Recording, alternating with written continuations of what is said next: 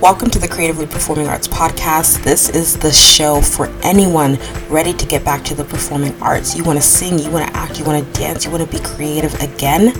Come on over. I'm Estelle. I'm a singer, actor, performer, beginner voice coach, and I am here to help you get started. You will find beginner singing and performing tips and hear empowering, inspiring interviews with artists that will help you push past your fear and your doubts about performing so you can finally start performing with confidence and singing and dancing and living creatively. You have gifts that you need to grow, use, and share, and the world is waiting for you. I want to be there to help you do that. So let's begin. Hi, welcome back to the show. It is a good day, it's a good week last week's episode, I talked about starting again and like fear of starting again. But honestly, there's like a freshness to starting again. And every new week really is an opportunity to start anew, to start something. And there's a lot of beauty in that. You know, when you do feel that fear of like, oh, I'm going into the unknown, into the unknown, right? The Frozen, Frozen 2? Anyone? Anyone? Anyway when that fear comes, because it will come, you know, that reminder that I think a cool mindset shift to make is that it's not that I'm just starting, not only am I starting something that might feel scary, but this is something that's new. I get a clean start. Anything is possible. That feeling of anything is possible. If anything is possible, that means that good is possible. That means amazing things are possible. That is a good thing.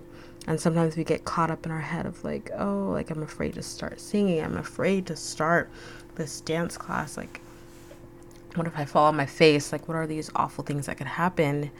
You know, what if I don't end up having enough time to be consistent with this? So I'm not even going to try to go to one open mic night because I probably can't go to all of them, or I'm not even going to try to, you know, go to one dance because I, I probably can't stay for this other one.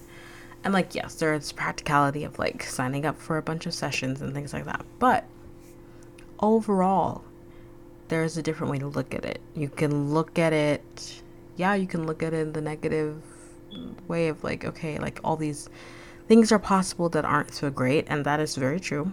Those things may be possible. But you can also think of it as like, I'm starting this something new, I'm starting this new thing and yes, there's this fear of failure, this fear fear of it not working out. But it's new. Anything is possible. What if something amazing happens? What if this great thing happens? And I just hope that we can go into this week feeling that way of like anything is possible. Let's go into this week with that knowing that good things are coming. Good things can come. Good things will come. Amen. By the grace of God. Because literally anything is possible. So why not hope for the best? Why not hope for what is most expansive, abundant, beautiful, lovely, creative to happen? And you know, as as you're listening to this, you're someone who is drawn to the arts.